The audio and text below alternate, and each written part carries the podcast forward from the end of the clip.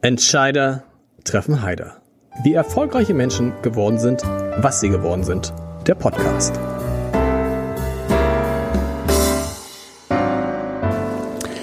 Herzlich willkommen. Mein Name ist Lars Heider und heute habe ich eine Frau zu Gast, die von vielen Menschen in der Kultur beneidet wird, weil sie erstmal an einem wunderschönen Ort arbeitet und noch viel besser in den kommenden Jahren 120 Millionen Euro ausgeben darf um damit diesen Ort praktisch neu zu erfinden. Das ist so, deshalb so interessant, weil dieser Ort ist praktisch so ein, so etwas wie ein permanenter Neustart, ein Inbegriff des Neustarts. Ein Kollege hat neulich gesagt, und da bin ich gespannt, was sie dazu sagt, dieser Ort ist die rote Flora unter den Kulturstädten. Ich halte das für etwas übertrieben, aber auch ganz, also ganz falsch ist es vielleicht auch nicht.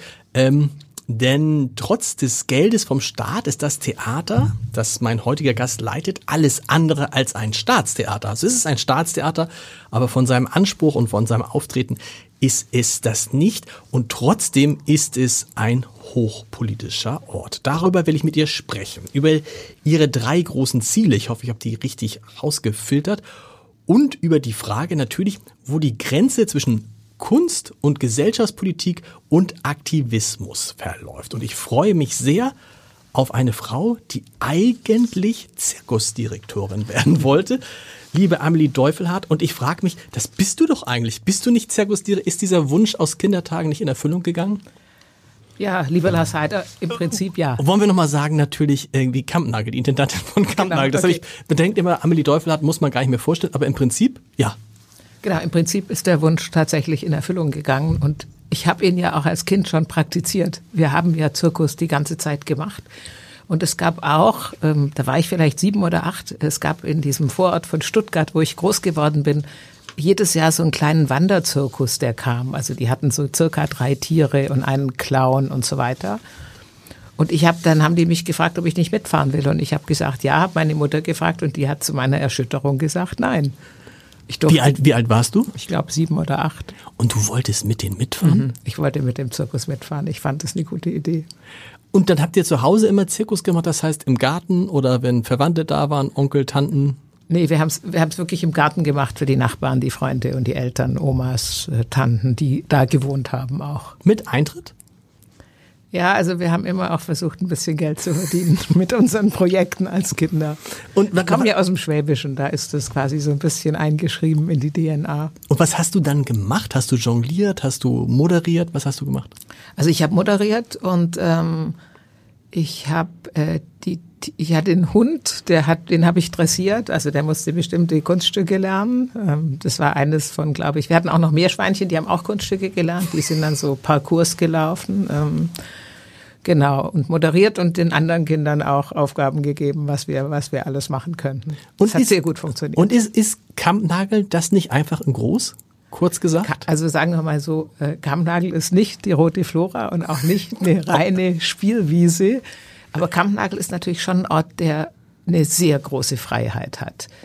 Ähm, ich, ich komme gerade in Berlin von der Eröffnung vom Theatertreffen, dann war ich noch schnell in Brüssel zwei Tage und so in Berlin denkt man so mit diesem Theatertreffen und wie alle drüber diskutieren, dass es ja mit dieser Theatertreffen Jury und den Journalistinnen und so weiter. Also man denkt so, es gibt so viel Druck und mhm. bei uns ist es tatsächlich so, wir sind eben in diesem Feld, in dem wir arbeiten, internationales Theater, Tanz, Performance, Musik. Da gibt es nicht so viele Orte. Also es gibt einfach nur ein paar große in Deutschland und davon sind wir auch der größte. Es gibt auch international, gibt es viele Festivals, wo wir dann auch öfter mal hinfahren. Aber es ist schon anders, als wenn man Ensemble hat und Stücke macht. Wir, es ist viel freier, es ist viel internationaler, es sind ganz unterschiedliche Formen. Und, und das ist so ein bisschen die Spezialität von uns auf Kammnagel, aber ich würde auch sagen, das war schon immer so. Wir veranstalten einen Mix zwischen Hochkultur und Subkultur und Popkultur. Also wir haben so die ganz großen Choreografen, TänzerInnen, aber auch, aber auch immer wieder Schauspielarbeiten. Aber wir machen dann eben auch subkulturelle Arbeiten, sagen wir mal, eine Tanzgruppe, die aus Abidjan ursprünglich mal vom Hip-Hop kommt. Mhm. Und das ist ein großes Feld, das wir aufspannen und macht natürlich Spaß, beschert einem viele Reisen, viele Erfahrungen, viel anderes, neues Wissen und schöner Beruf. Und da muss man für die, die das nicht kennen, mal erzählen, was ist Kampnagel? Wahrscheinlich den Namen kennen viele, aber die das nicht kennen. Letztendlich ist es entstanden aus einem alten Fabrikgelände. Da sind zum Beispiel Kräne hergestellt worden und Bagger hergestellt worden. Und dann ist es zwischendurch mal, das kannst du besser erzählen als ich, oder ist es in der Anfangsphase mal als Ausweichbühne für das Schauspielhaus benutzt worden. Mhm. So war's, ne? Ganz genau. Schöne Grüße ans Schauspielhaus und vielen Dank. Äh, ohne das Schauspielhaus gäbe es tatsächlich keinen Kampnagel. Okay. Das, das kann man, glaube ich, sicher sagen. Weil eigentlich ist damals in den Anfang der 80er Jahre gab es große Gründungswellen. Auch es gab auch bedeutende Theater, die in ehemaligen Fabrikgeländen entstanden sind, wie zum Beispiel das Theater von Ariane Menuschkin in Paris oder Bouffe du Nord, Peter Brook, der sich auch so eine alte, es war keine Fabrik, aber auch so ein altes Gebäude. Es gab Reithallen in Zürich. Es gab in Berlin die Theatermanufaktur. Also es gab in den 80er Jahren viele dieser Gebäude. Aber so ein großes wie Kampnagel in Hamburg, was ja jetzt ja schon viel offener ist, aber in den 80ern ja doch eine sehr wertkonservative mhm. Stadt war, für eine freie Szene, das halte ich für undenkbar. Das heißt, dieses große Gelände wurde überhaupt nur erschlossen, weil man eben diesen Ort fürs Schauspielhaus gesucht hat. Und das Schauspielhaus wiederum hat sich für die Fabrik entschieden, weil das damals so, das Neue kam aus diesen Fabriktheatern und davon wollte auch das Schauspielhaus irgendwie profitieren. Und dann sind die aber irgendwann da rausgegangen und normal wäre gewesen, das wäre es gewesen.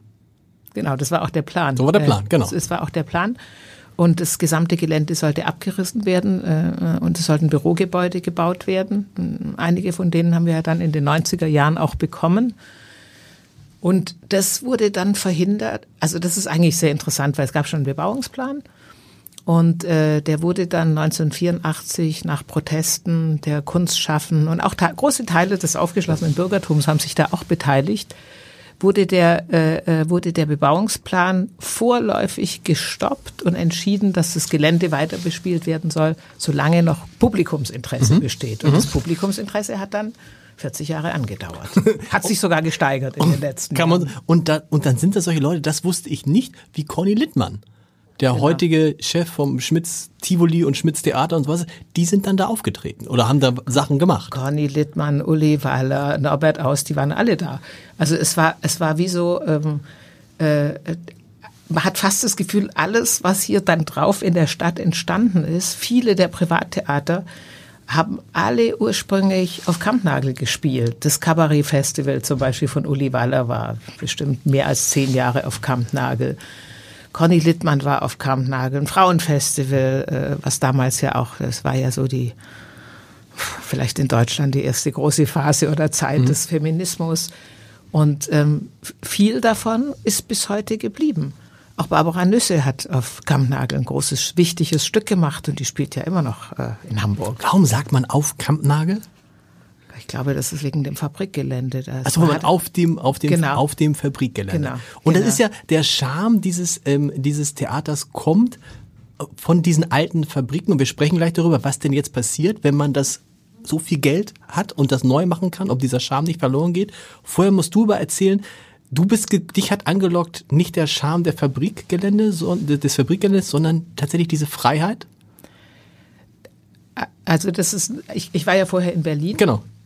Und da muss man, das ist ja, das ist ja, das ist ja so lustig, weil auch, auch da, ne, diese Frage, wenn man in Berlin ist und diese, diese Theaterszene sich in Berlin an, äh, vorstellt, dann sagen mir immer, also sagen mir mein Gefühl, der Schritt nach Hamburg ist dann ein besonderer erstmal. Ne? Und wenn man sagt, man geht nach Hamburg, um da freies Theater, freie Szene zu machen, dann denkt man, hey, dann bleibt doch einfach in Berlin. Genau, könnte man denken. Also okay. ich war in Berlin, äh, habe da die Sophiesäle geleitet, ein sehr viel kleineres, aber das war schon so in der Nachwendezeit so der pulsierende Ort. Also ein sehr wichtiges Haus, gibt's natürlich auch heute noch.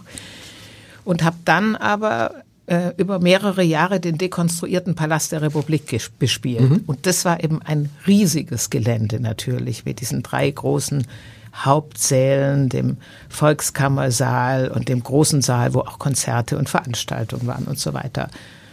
Und den habe ich bespielt, zusammen mit einer Gruppe auch noch von anderen Leuten, aber ich war eine der Leiterinnen der Bespielung der künstlerischen. Und wir haben den bespielt, wie der Abrissbeschluss schon da war. Und dann gab es so mehrere Phasen, wo der Bundestag den Abrissbeschluss äh, wiederholt hat.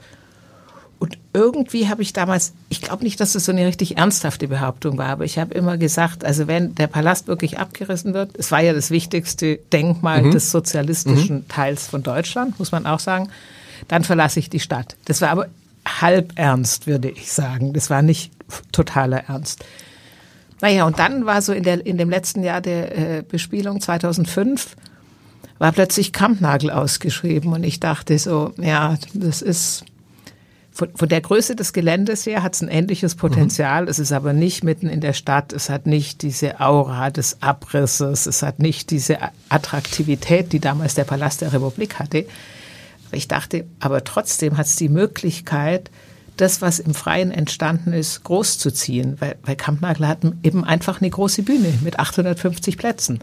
Eine Bühne, die genauso groß ist wie die großen Bühnen an den meisten deutschen Stadttheatern. Und das fand ich reizvoll. Also ich fand tatsächlich reizvoll die vielen Hallen, die vielen Möglichkeiten, aber vor allem auch die große Bühne, mit der man die freien und auch die internationalen Produktionen, wo man auch die Großkünstler einladen kann, wo man auch Yoko Ono mhm. einladen mhm. kann, wenn sie mal was Kleines macht oder William Forsythe und viele andere. Wo Udo Littenberg äh, einer seiner genau. MTV Unplugged äh, Sachen aufgenommen hat. Genau. Also also äh, große Stars und hast du dich einfach beworben?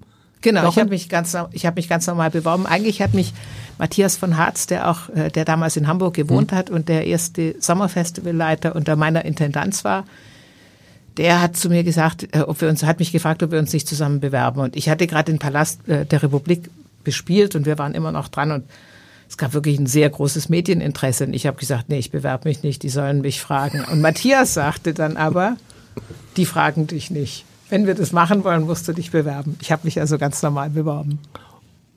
Und mit, mit dem, aber auch mit dem Wissen, ich komme in eine Stadt, die anders ist als Berlin.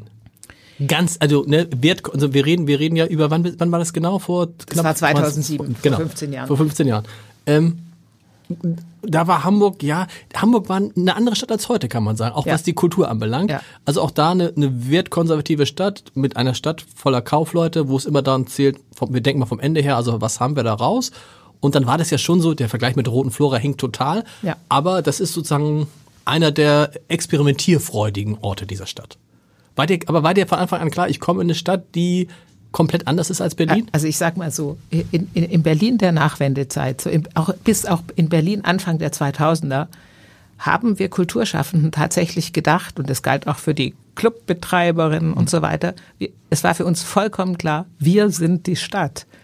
Wir waren die große Attraktion mhm. für Berlin. Mhm. Die, die Touristen, die kamen, die Menschen, die über Berlin gesprochen haben, die haben auch nicht wegen dem Humboldt-Forum oder wegen der Museumsinsel, die haben wegen diesem Vibrieren in diesem Berlin der Nachwendezeit, wo super viel entstanden ist, sind die Menschen nach Berlin mhm. gekommen, fanden Berlin sehr attraktiv. Berlin wurde ja früh auch schon mit New York verglichen und so weiter.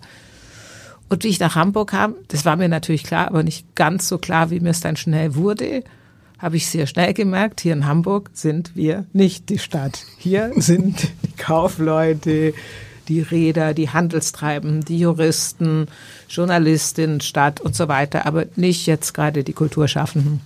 Das fand ich aber herausfordernd. Da dachte ich, da kann man doch mal anpacken. Und das Interessante ist, verbessere mich da bitte, mein Gefühl ist, das hat sich tatsächlich gedreht. Ja. Da kann man jetzt, und die Frage ist jetzt, hat das mit der, mit der zurücklassenden Bedeutung der Kaufleute zu tun? 2007 war die Handelskammer in Hamburg, das war praktisch schon eine Art äh, Versailles. Ja, also das, äh, ja. der Handelskammerpräses war auf Augenhöhe mit dem Bürgermeister und Kultur gab's halt auch, das gönnte man sich, aber ihr habt es gedreht. Du, Joachim Lux, Lieben Seuter, alle, die da, äh, äh Karin Bayer, was ist da passiert? Wie, wie, was, was habt ihr anders gemacht als die Menschen, die vor euch da waren? Oder hat sich die Stimmung in dieser Stadt gedreht? Was ist da passiert? Also sagen wir mal aus Sicht des Theaters war Hamburg immer eine ganz wichtige Theaterstadt. Also hier mhm. war Jürgen Flimm, hat legendäre Erfolge errungen. Bob Wilson hat hier äh, tiefe Erinnerungen mhm. produziert mhm. an die Stadt. Ivan Nagel war hier auch ein toller Intendant, Baumbauer. Eigentlich aus Sicht des Theaters war in Hamburg alles und von außen aus gesehen war Hamburg eine ganz wichtige mhm. Theaterstadt. Aber, Aber, von innen. In der Stadt selbst war die Anerkennung von Kunst und Kultur, auch von Theater, eigentlich immer kleiner als von außen. Mhm. Und ich würde sagen, das hat sich wirklich geändert. Und ich, ich kann das nicht so genau beurteilen ob mit der Handelskammer, aber ich glaube, es hat sich auch geändert, mm, weil in den letzten, sagen wir mal, 15 Jahren klar wurde, dass das Image von Städten in einem Konkurrenzkampf auch der großen Städte weltweit sehr stark auch von Kultur abhängig ist. Also ich glaube, es gab durchaus auch so einen rational-wirtschaftlichen Grund. Mhm. Und gleichzeitig würde ich auch sagen, hat sich die Stimmung in der Stadt geändert. Also, dass Kultur nicht so, ein, äh, so eine Art Verzierung ist, sondern dass Kultur eher so Lebensnotwendiges ist, ähm, dass man da hingeht, dass es wichtig ist. Ich glaube, das hat sich tatsächlich geändert. Kultur mehr so von, ich will jetzt nicht sagen Sahnehäubchen, aber sagen wir mal vom Sahnehäubchen zum Lebensmittel, zum unverzichtbaren Lebensmittel ähm, einer Stadtgesellschaft. Und damit ist natürlich auch die Anerkennung von Kunst und Kultur gewachsen in den letzten Jahren. Hängt es auch damit zusammen, dass da Intendanten so wie du und Joachim Lux kamen, die anfangen, und das war früher auch nicht unbedingt üblich, sich politischer zu äußern und politischeres Theater zu machen. Du hast es gesagt, die Theateraufführungen waren immer toll, ja. aber so politisch war das Theater in Hamburg in der, in, der, in der Phase nicht so, wie es jetzt in den vergangenen Jahren war. Ich glaube, das spielt auf jeden Fall eine Rolle. Also dieses ähm, sich lustvoll einmischen, auch in gesellschaftspolitische Fragen, sowohl lokal als auch global. Das ist, was einige TheatermacherInnen heute machen und ähm, das machen natürlich auch viele Künstlerinnen. Künstlerinnen leben ja davon, die Zeit auch zu bearbeiten, in der sie sind. Und das muss jetzt nicht so vordergründig politisch mhm. sein. Aber ich habe gestern Abend, gestern Abend war ich noch in Brüssel, habe ich ein Stück gesehen von der Elfenbeinküste, von der Trans-Szene in der Elfenbeinküste, mhm. inszeniert von einer äh, Choreografin, die auch von dort kommt, die jetzt in Marseille lebt. Und ich glaube, ich könnte jetzt nicht mal sagen, sie hat es als hyperpolitisches Stück angelegt, aber es war natürlich superpolitisch. Mhm. Es war informativ, weil man über diese Szene eigentlich nichts weiß. Es ist total abgegangen. Die Leute haben so laut gejubelt und gepfiffen, dass man dachte, man ist in irgendeinem Club in Westafrika. Und, und man hat trotzdem auch ganz viel von der Kultur mitbekommen. Und ich glaube, diese Art von politischem Theater zeigen und produzieren – und gleichzeitig auch selber dabei aufmerksam zu werden auf äh, Probleme in der Welt oder auch lokale Probleme. Ich, ich finde das total wichtig, weil wir sind ja wahnsinnig privilegiert. Mhm. Unser, unser Wegbegleiter als Kunstschaffende ist ja die Freiheit der Kunst. Wir können ja im Grunde soweit, natürlich mit kleinen strategischen Einschränkungen, aber soweit sagen, was wir denken. Du kannst auch machen, was du willst als Intendante. Du kannst theoretisch kann machen, was, was du willst. Ich, ne? ich darf nur nicht mein Budget überziehen. Also ich muss quasi, ja, okay. äh, ich muss quasi innerhalb des Geldes, was ich bekomme und was ich auftreiben kann, also innerhalb des Geldes, was wir an der Kasse einnehmen, was wir fundraisen und was wir von der äh, Freien und Hansestadt bekommen, damit muss ich auskommen. Das ist eigentlich die einzige Vorgabe. Gibt es da eigentlich nicht machen, was ich will? Wir, wir reden jetzt ja rüber aktueller. Es, es soll ja, es soll ja zum Beispiel auch im Journalismus Verlagshäuser geben, wo dann tatsächlich die Eigentümer auch mal Wünsche äußern in eine bestimmte Richtung.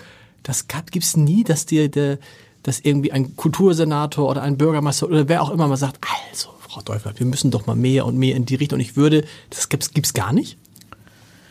Oder gab es also gar ich nicht? Hab, ich ich habe da sehr wenig Erfahrung gemacht, aber ich glaube auch, weil wir schon bevor die Politik auf die Idee kommt, dass es ganz toll wäre, wenn man Themen wie Klimawandel mhm. oder ähm, Migration und Flucht oder äh, Digitalisierung, Inklusion, also wenn man so große Themen, dass man die vielleicht auch im Theater verhandeln könnte, das musste uns ja nicht gesagt werden, weil wir das ohnehin schon von selber gemacht haben.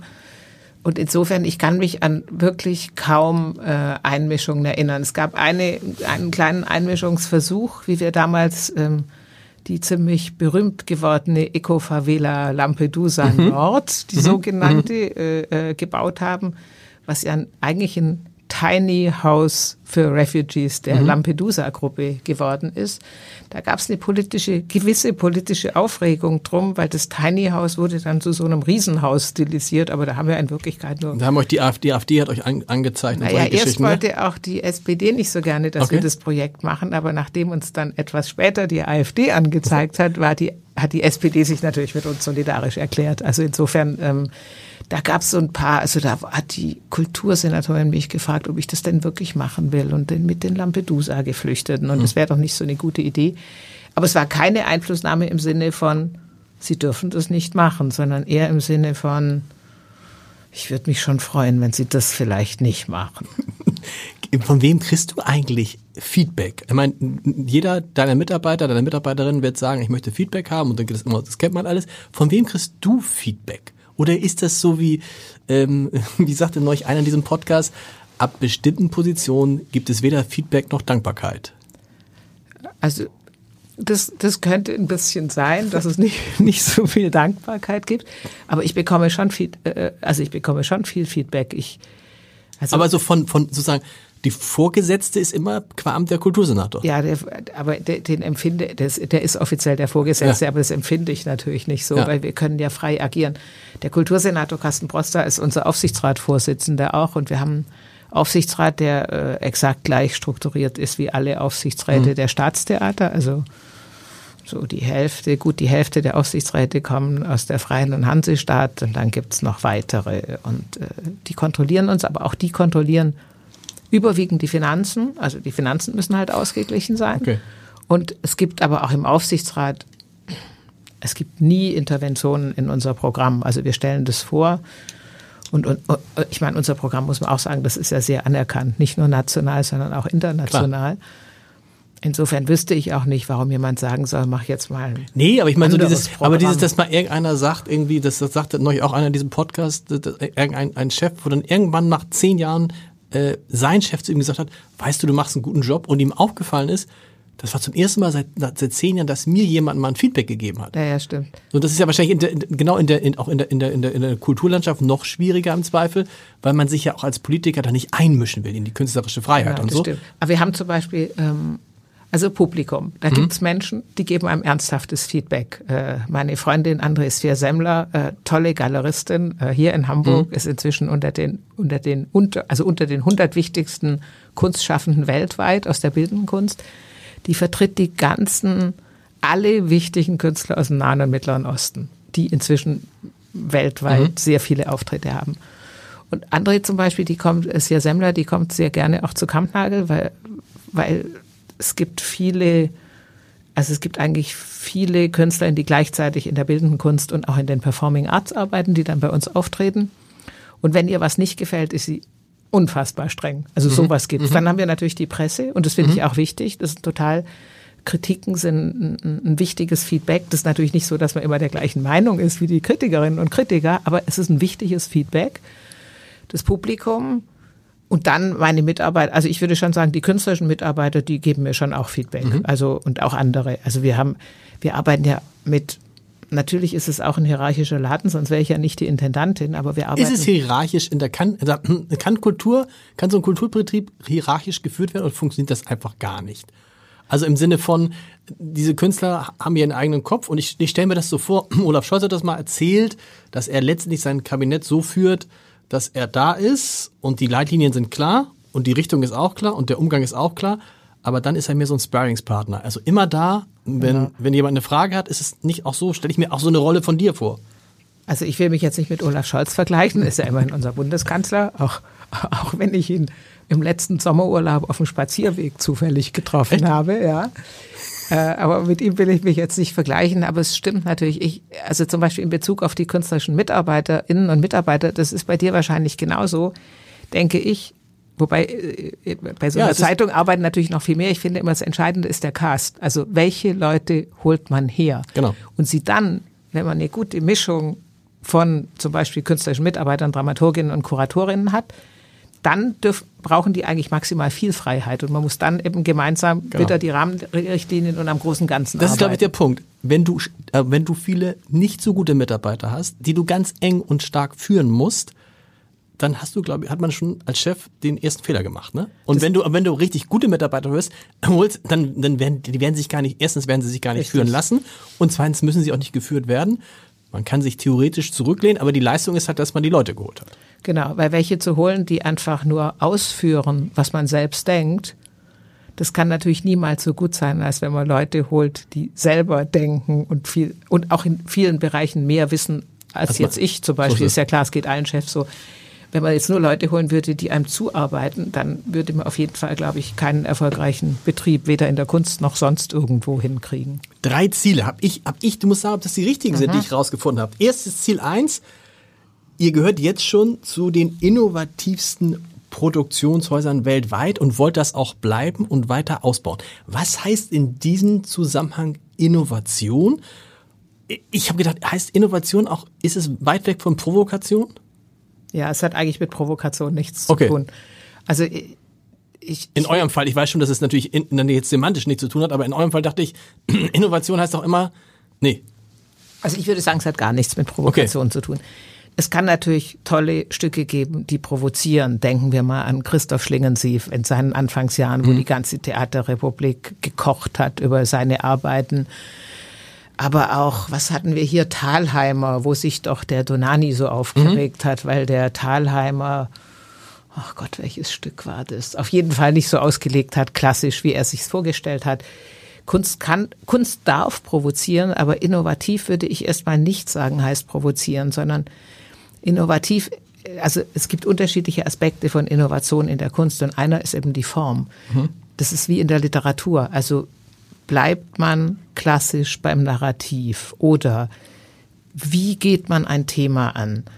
Ähm, äh, ist, lebt ein Theaterstück nur von der Sprache oder kann ein Theaterstück eigentlich auch ganz stark von Bewegung leben? Mhm. Ich sage mal ein Beispiel, ein äh, japanischer Regisseur, den ich schon vor, ach, ich glaube, ich habe die erste Arbeit von dem vor 15 Jahren gesehen und ähm, der hat quasi das, Be das Bewegungsrepertoire von bestimmten Berufsgruppen auf die Bühne gebracht, mhm. zum Beispiel so Angestellte, wie die in, in, in Japan sind ja die Hierarchien sehr stark, wie die dann manche buckeln vor ihren Chefs und die Chefs, wie die dominant sind. Oder das ein anderes Stück, was er gemacht hat, das Sexualleben in Japan, Verklemmungen in der Gesellschaft, bei jungen Leuten mhm. und so weiter. Und der bringt dann diese Bewegungen, die wir im Leben beobachten, im richtigen Leben, bringt er einfach auf die Bühne. Mhm. Und wie ich das zum ersten Mal gesehen habe, dachte ich, sowas habe ich noch nie gesehen, dass ein Theaterstück, der ist auch Autor selber seiner eigenen Stücke, einerseits ein geschriebenes Stück mit Text ist, aber gleichzeitig eine Choreografie, wo, wo eben die, die Gestik, die Mimik, die Ängste, alles auf die Bühne gebracht wird. Und, und, und das ist Innovation, wenn man plötzlich was, wenn man Dinge sieht, die man so überhaupt noch nie gesehen hat und zweites, äh, eine zweite Geschichte ist natürlich, wer entdeckt die Arbeiten wann? Wer Klar. produziert wann welche Arbeiten? Also die inzwischen äh, zu jedem Theatertreffen eingeladene Florentina Holzinger, die tatsächlich recht wild ist und mhm. auch provoziert, die jetzt in Berlin an der Volksbühne ansässig ist. Seit einem Jahr oder zwei Jahren, mit der arbeiten wir halt schon seit zwölf Jahren. Mhm. Da kannte die noch niemand. Und jetzt ist sie halt immer Stammgast beim Theatertreffen. Und und dann ist sie, ist sie da eigentlich noch für Kampnagel noch geeignet? Also ja, wenn, sie so, Fall, wenn sie ja. gefühlt so zum, zum Establishment dann gehört? Also ehrlich gesagt, das ist jetzt ein bisschen die Frage, der, also ich, ich würde immer sagen, ja, okay. natürlich. Wenn eine, wenn eine Gruppe sich dann auch mit einer radikalen Position durchgesetzt hat, das heißt ja auch, die haben viel Publikum. Mhm. Früher hat Florentina Holzinger in der 100er Halle gespielt, jetzt spielt sie in der 850er Halle. Und ich würde dann immer sagen, auf jeden Fall weitermachen, weil wir brauchen ja auch die Künstlerinnen, die uns die Hallen voll machen. Mhm. Shishi Pop ist auch ein gutes Beispiel, so eine der wichtigen Performancegruppen in Deutschland. Feministisches Kollektiv arbeitet seit über 20 Jahren zusammen. Davon haben die aber über zehn Jahre immer vor 40 Leuten gespielt. Mhm. Dann kam ein Durchbruch mit einer sehr originell und innovativen Auslegung von King Lear, hieß das Testament. Und ab diesem einen Projekt hatten die plötzlich immer 300 Zuschauer. Also wirklich so von 40, 50, 60 einfach hoch. Und es gibt eine Diskussion in meinem äh, Kreativteam, ob man die dann nicht mhm langsam mal weglassen hm. könnte, ja, wenn sie so erfolgreich sind. Und ich sage, ja gut, aber Entschuldigung, ja. die Jungen, die wir jetzt gerade wieder gefunden haben, da kommen ja wieder nur 70 oder 80 oder 100 Ja, das wäre so ein bisschen so, als wenn ein, ein, ein, ein, großer Literaturverlag irgendwie hat irgendwie acht Bücher mit einem Autor rausgegeben, die sich alle nicht verkauft haben. Das neunte wird ein super Bestseller. Und man sagt, nee, okay, jetzt geht bitte zum anderen Verlag. Das, genau. ist, das ist verrückt. Äh, das macht nicht so Okay, das ist, das ist, äh, das ist interessant. Das zeigt übrigens ja auch, wie schwierig es ist, den Zeitpunkt zu finden, zu sagen, wie lange hält man an der Sache fest, weil ne, hätte man jetzt, hätten die nach acht Jahren aufgegeben, dann wäre dieser Erfolg nicht da gewesen. Genau. genau. Und war ein riesiger internationaler ja. Erfolg. Also die sind jetzt nicht nur wie früher im Hebbel-Theater in Berlin, bei uns am Musanturm in Frankfurt und vielleicht noch in Düsseldorf. Die sind jetzt eben auch in Japan, in USA. Also die touren richtig international.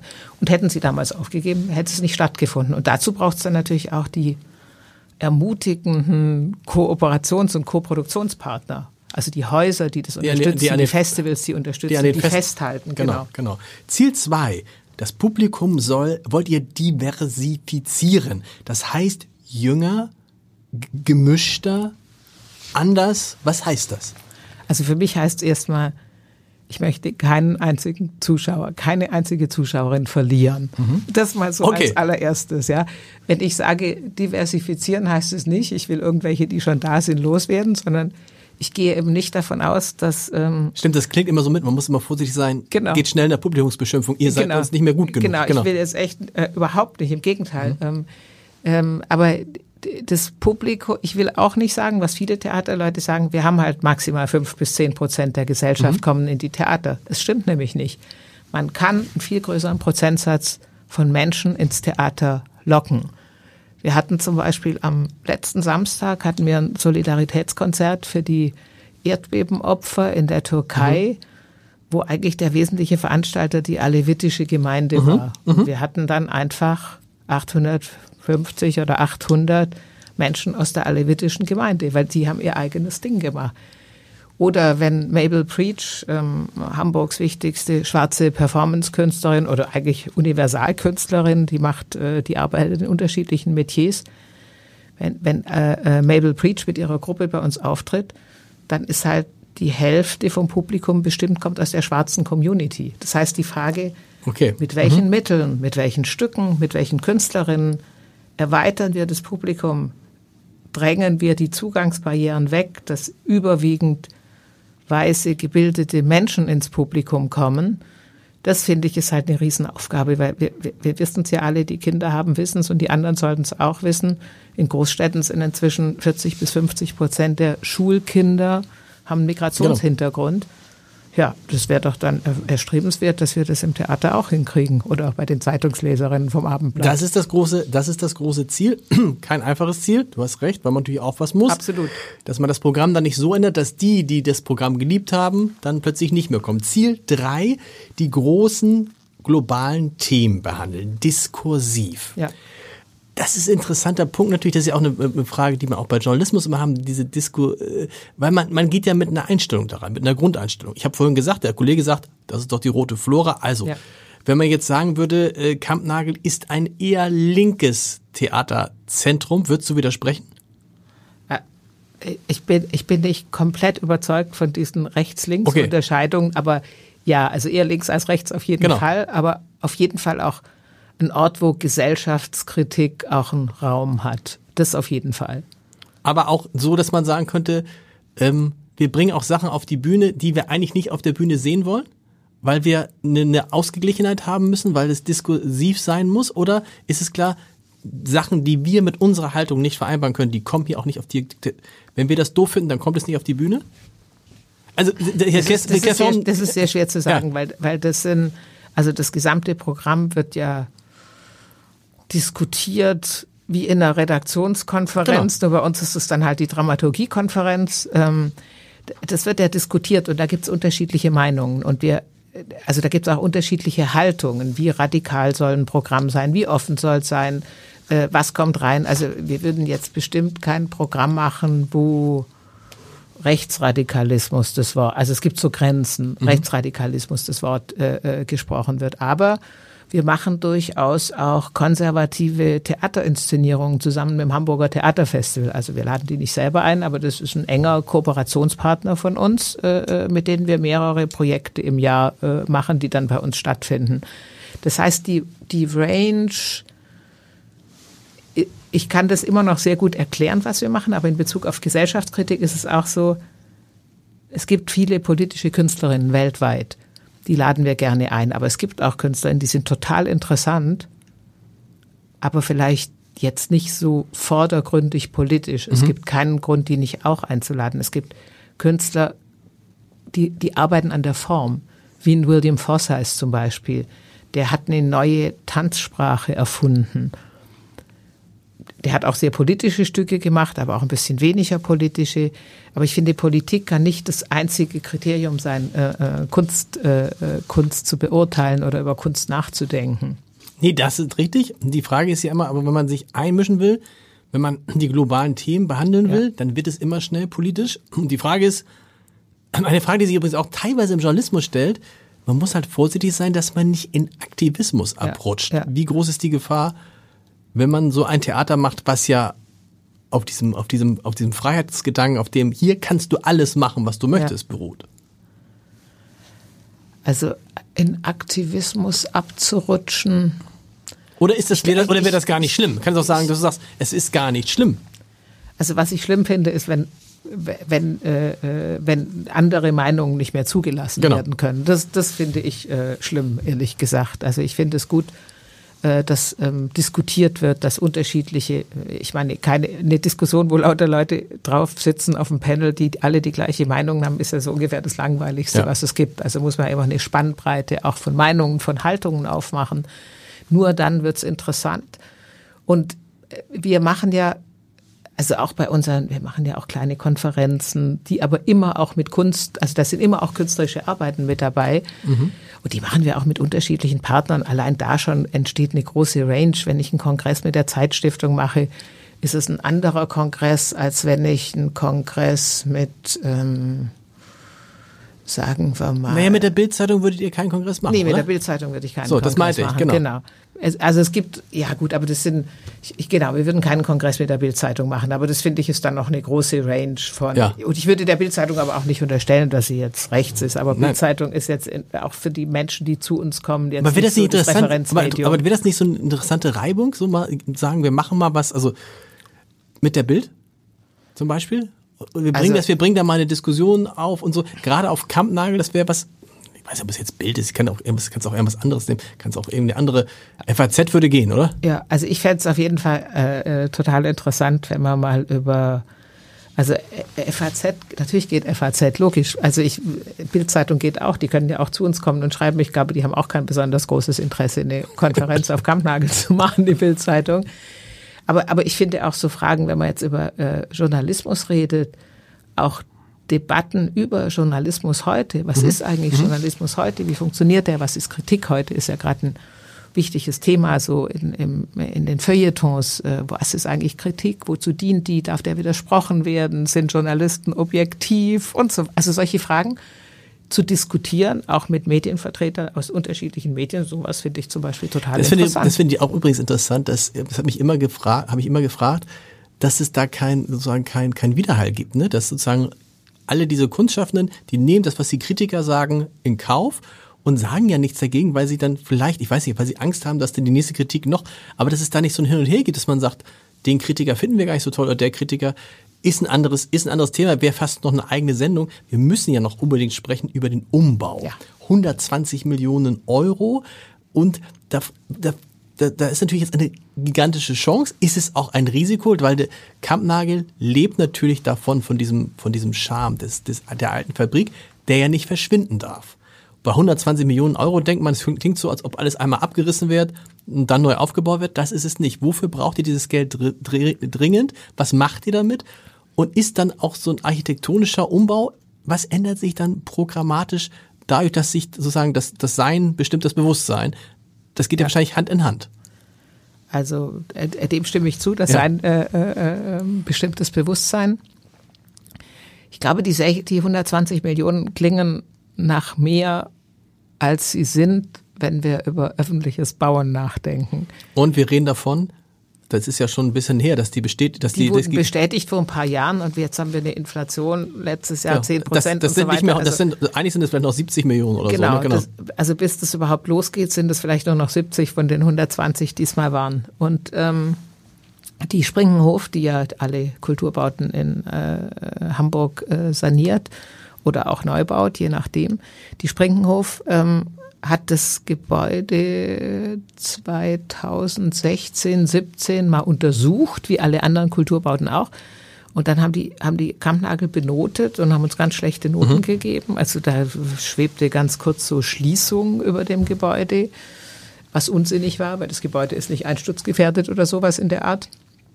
Und dann hat die Springhof geschätzt, dass um überhaupt nur alles zu reparieren, also quasi auszubessern, was kaputt ist, man 70 Millionen bräuchte. Mhm. sind halt 16.000 Quadratmeter. Also ich finde es viel, aber die Springhof mhm. hat so geschätzt. Das sind ja die Spezialisten äh, für Bauen. Und dann habe ich natürlich gesagt, na ja, also wenn wir das hier sanieren, wir können ja nicht nur ausbessern, wir brauchen neue Technik, wir brauchen neue Tribünen, wir brauchen, also einfach nur ausbessern macht überhaupt keinen Sinn. Wir brauchen ein, ein Residenzgebäude, also ein Gebäude, wo wir Künstlerinnen aus der ganzen Welt einladen können, die da wohnen und so weiter. Und dann meinte die Stadt, ja, aber mehr Geld hätten sie nicht und dann soll ich das halt woanders besorgen. Mhm. Und ähm, dann habe ich äh, versucht, das Geld äh, beim Bund zu besorgen, also die zweite Hälfte. Mhm. Das äh, ist dann auch gelungen. Dann hat die Stadt wieder 10 Millionen raus. Also ursprünglich waren es ja 70. Äh, dann, waren es noch 60. Waren es noch 60. Und ähm, äh, dann man konnte ja immer nur das verdoppeln, was da ist mit Bundesgeldern. Das sind ja immer 50-50 äh, Finanzierungen. Genau, und dann waren die 120 Millionen da. Und es ist tatsächlich für die Größe des Gebäudes, dafür, dass unsere Technik wirklich deutlich aufrüstbar ist. Wir haben in der, ich weiß nicht, wann du das letzte Mal bei uns warst, aber auf jeden Fall so lange ist es noch nicht her, äh, in der K6 in unserer großen mhm. Halle haben wir eine Tribüne, die wurde 1984 als provisorische Tribüne für Carmen von Peter Brook aufgebaut. Ach, und ich, das, das wusste ich Deshalb nicht. Deshalb knarzt die ja. auch so. Also Kann wenn man sagen, ja. irgendwas leise ja, genau. ist, die knarzt wie verrückt und ich habe bestimmt schon seit zehn Jahren versucht, das Geld für eine neue Tribüne zu bekommen. Naja, und jetzt ist es plötzlich da und jetzt wird saniert und es wird tatsächlich auch, wir machen das ja mit Lacaton Vassal, mhm. das ist so ein, ähm, das sind sehr bekannte Architekten, das sind also wirkliche Architekturstars aus Paris, ähm, Spezialisten für nachhaltiges Bauen und ähm, und auch Spezialistinnen für Bauen im Bestand. Das wollte ich gerade sagen. Ihr macht das ohne eine Pause zu machen, weil normalerweise genau. müsstet ihr das Ding, das, das, das Kampnagel jetzt zwei, drei Jahre, ihr macht das, das Programm läuft nebenher weiter. Genau, also die Idee ist, und äh, da, dafür haben wir genau die richtigen Architekten, die auch in einem, das heißt VGV-Verfahren, mhm. also in einem ordentlichen Verfahren ausgewählt wurden, sind aber erfreulicherweise die Architekten unserer Wahl. Das weiß man ja vorher nicht, ob das, äh, ob das dann gelingt. Das ist ja immer so bei jeder Art von Wettbewerb oder dass es nicht gelingen muss. Und die haben eben auch, die sind auch spezialisiert für Bauen bei laufendem Betrieb. Die haben in Frankreich, in Paris, in Lyon riesige soziale Wohnungsbauten umgebaut, indem sie so große äh, Wintergärten mhm. angekoffert mhm. haben, sodass die Wohnungen auch viel größer wurden, so ein Drittel bis noch mehr größer, als sie vorher waren. Immer ohne die Menschen, die da gewohnt haben, auszuquartieren. Und das finden die, die haben auch äh, äh, zum Beispiel Palais de Tokyo in Paris saniert, auch bei laufendem Betrieb. Und die finden das genau attraktiv. Und für uns, für mich ist es natürlich auch super attraktiv, weil jetzt Kampnagel irgendwo anders hin, in eine andere Fabrik mhm. zu tun, dann einen anderen Ort aufzuwerten, das wäre die logische Folge, dorthin dann Zuschauer zu verlieren, dann wieder zurückzukommen, dann hieß es, den Ort brauchen wir jetzt auch. Also genau. das kennt man ja alles. Genau das ist natürlich nicht so eine gute Idee. Und deswegen äh, ist für uns von Anfang an äh, Bauen höchstwahrscheinlich in zwei Abschnitten. Also die Vorplanung kommt jetzt äh, im Juni. Wir werden das in zwei Abschnitten bauen.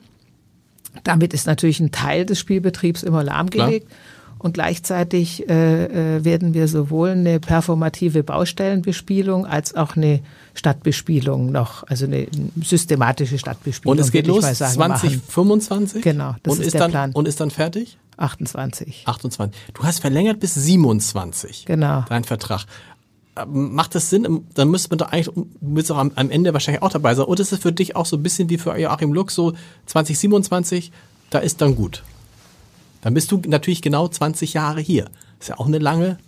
Genau, also ich will jetzt nicht über meine Vertragsverlängerung ja. spekulieren, weil ich ja tatsächlich schon lange da bin. Aber ist natürlich schon klar, wenn man so ein Gebäude also bei einem Umbau in der Dimension, so. klar würde man den gerne noch eröffnen, das, da will ich jetzt auch nicht lügen, aber wenn ich ihn nicht mehr eröffne, dann ist es auch okay, dann eröffnet ihn eben jemand anders, dann habe ich ihn auf den Weg gebracht und auch sehr weit quasi geführt. Aber da noch einmal das Band durchschneiden fände ich auch nicht schlecht. Bist du selber überrascht, wie lange du auf Kampnagel bist? Absolut. Also ich bin, ja. ich bin total überrascht. Äh, also ich bin nicht überrascht, aber ich hätte niemals gedacht, dass ich so lange bleibe. Was hat dazu, was ist es? Ist es dann doch Hamburg gewesen, das Hamburg, was sich so verändert hat oder das Gefühl, dass du in Hamburg viel mehr verändern kannst als in anderen Städten? Warum? Genau, ich, ich, ich, ich, ich, kann ich konnte tatsächlich und kann auf Kampnagel sehr viel verändern und auch in Hamburg. Das macht es natürlich sehr attraktiv. Hamburg ist, finde ich, eine extrem lebenswerte Stadt. Und, und das nächste ist, was gibt es alles für Optionen? Äh, es gibt die Stadttheateroption. Da, da habe ich mich immer mal wieder dagegen mhm. entschieden. Mhm. Es gibt die Option, ein Festival zu machen, ein großes. Weil Kampnagel ist ja auch schon groß, will man jetzt nicht unbedingt ein kleines Festival mhm. machen. Aber ich mag das eigentlich, ich mag das eigentlich lieber ein Haus, also dieses ganzjährige bespielen finde ich attraktiver als so auf einen, ganz viel ja. zu, und ganz viel zu reisen das ganze Jahr und dann das Feuerwerk abzuschießen. Das ist auch interessant. Also es macht auch Spaß. Mhm. Aber wir haben ja auch Festivals. Mhm. Insofern ähm, brauche ich eigentlich nicht extra noch eins. Aber diese, na, dieses nachhaltige Arbeiten, auch in Bezug auf Künstlerförderung, da ist natürlich ein Haus viel geeigneter. Naja, und dann, ähm, ich hätte noch Deutschland verlassen können. Genau, das wäre auch noch so eine Option. Ja, mache ich vielleicht später mal. was ich, wir kommen leider schon zum Ende, was ich interessant war, was ich nicht wusste in dem Fragebogen, dass du vier Kinder hast. Ja. Und du schreibst jetzt nicht sinngemäß, dass du sie verheimlicht hast, aber so ein bisschen schon. Also du hast irgendwie dann nie ein großes Thema, im hätte ja auch, ne? Weil das damals die Zeit noch, weil das deine Karriere behindert hätte, das, das, wenn das zu viele Leute gewusst hätten? Also ich habe sie natürlich nicht verheimlicht, nee, klar. aber aber äh, äh ich habe sie nicht verheimlicht. Das wussten natürlich alle, dass ich Kinder habe. Aber es war schon so, wie meine Kinder klein waren. Wenn man jetzt ständig Termine abgesagt hätte wegen Kindern, das kam irgendwie nicht so gut. Ich habe das eher so ein bisschen dezenter gemacht, so wie man heute Homeoffice gemacht, oh, so wie man heute Homeoffice macht, habe ich halt damals immer gesagt, wir machen keine wichtigen Termine nach vier. Mhm. Also der letzte wichtige Termin mhm. ist um vier.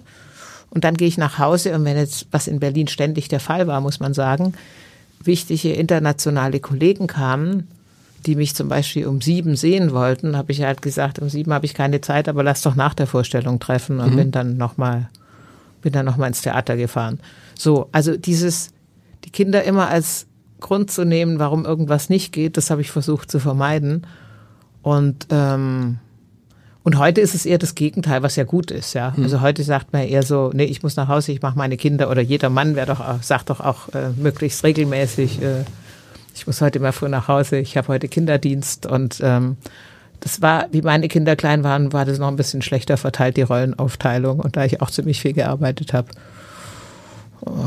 Ich habe es jetzt nicht an die große Glocke gehängt. Jeder wusste, dass ich Kinder habe, aber ich habe es quasi nicht, ich habe sie nicht als Entschuldigung genommen. Nee, man ja auch, man ja daraus, oh, guck mal, so, du nennst es so, da ist eine Frau, die schafft es, obwohl sie vierfache Mutter ist. Auch das hast du bewusst nicht getan?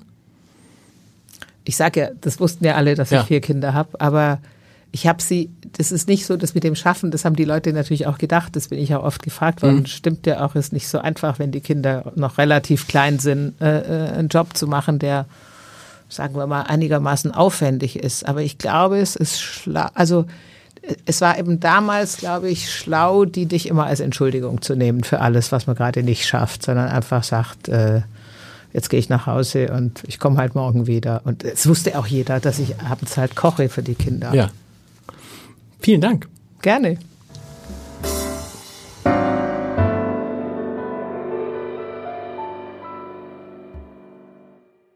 Weitere Podcasts vom Hamburger Abendblatt finden Sie auf abendblatt.de slash podcast.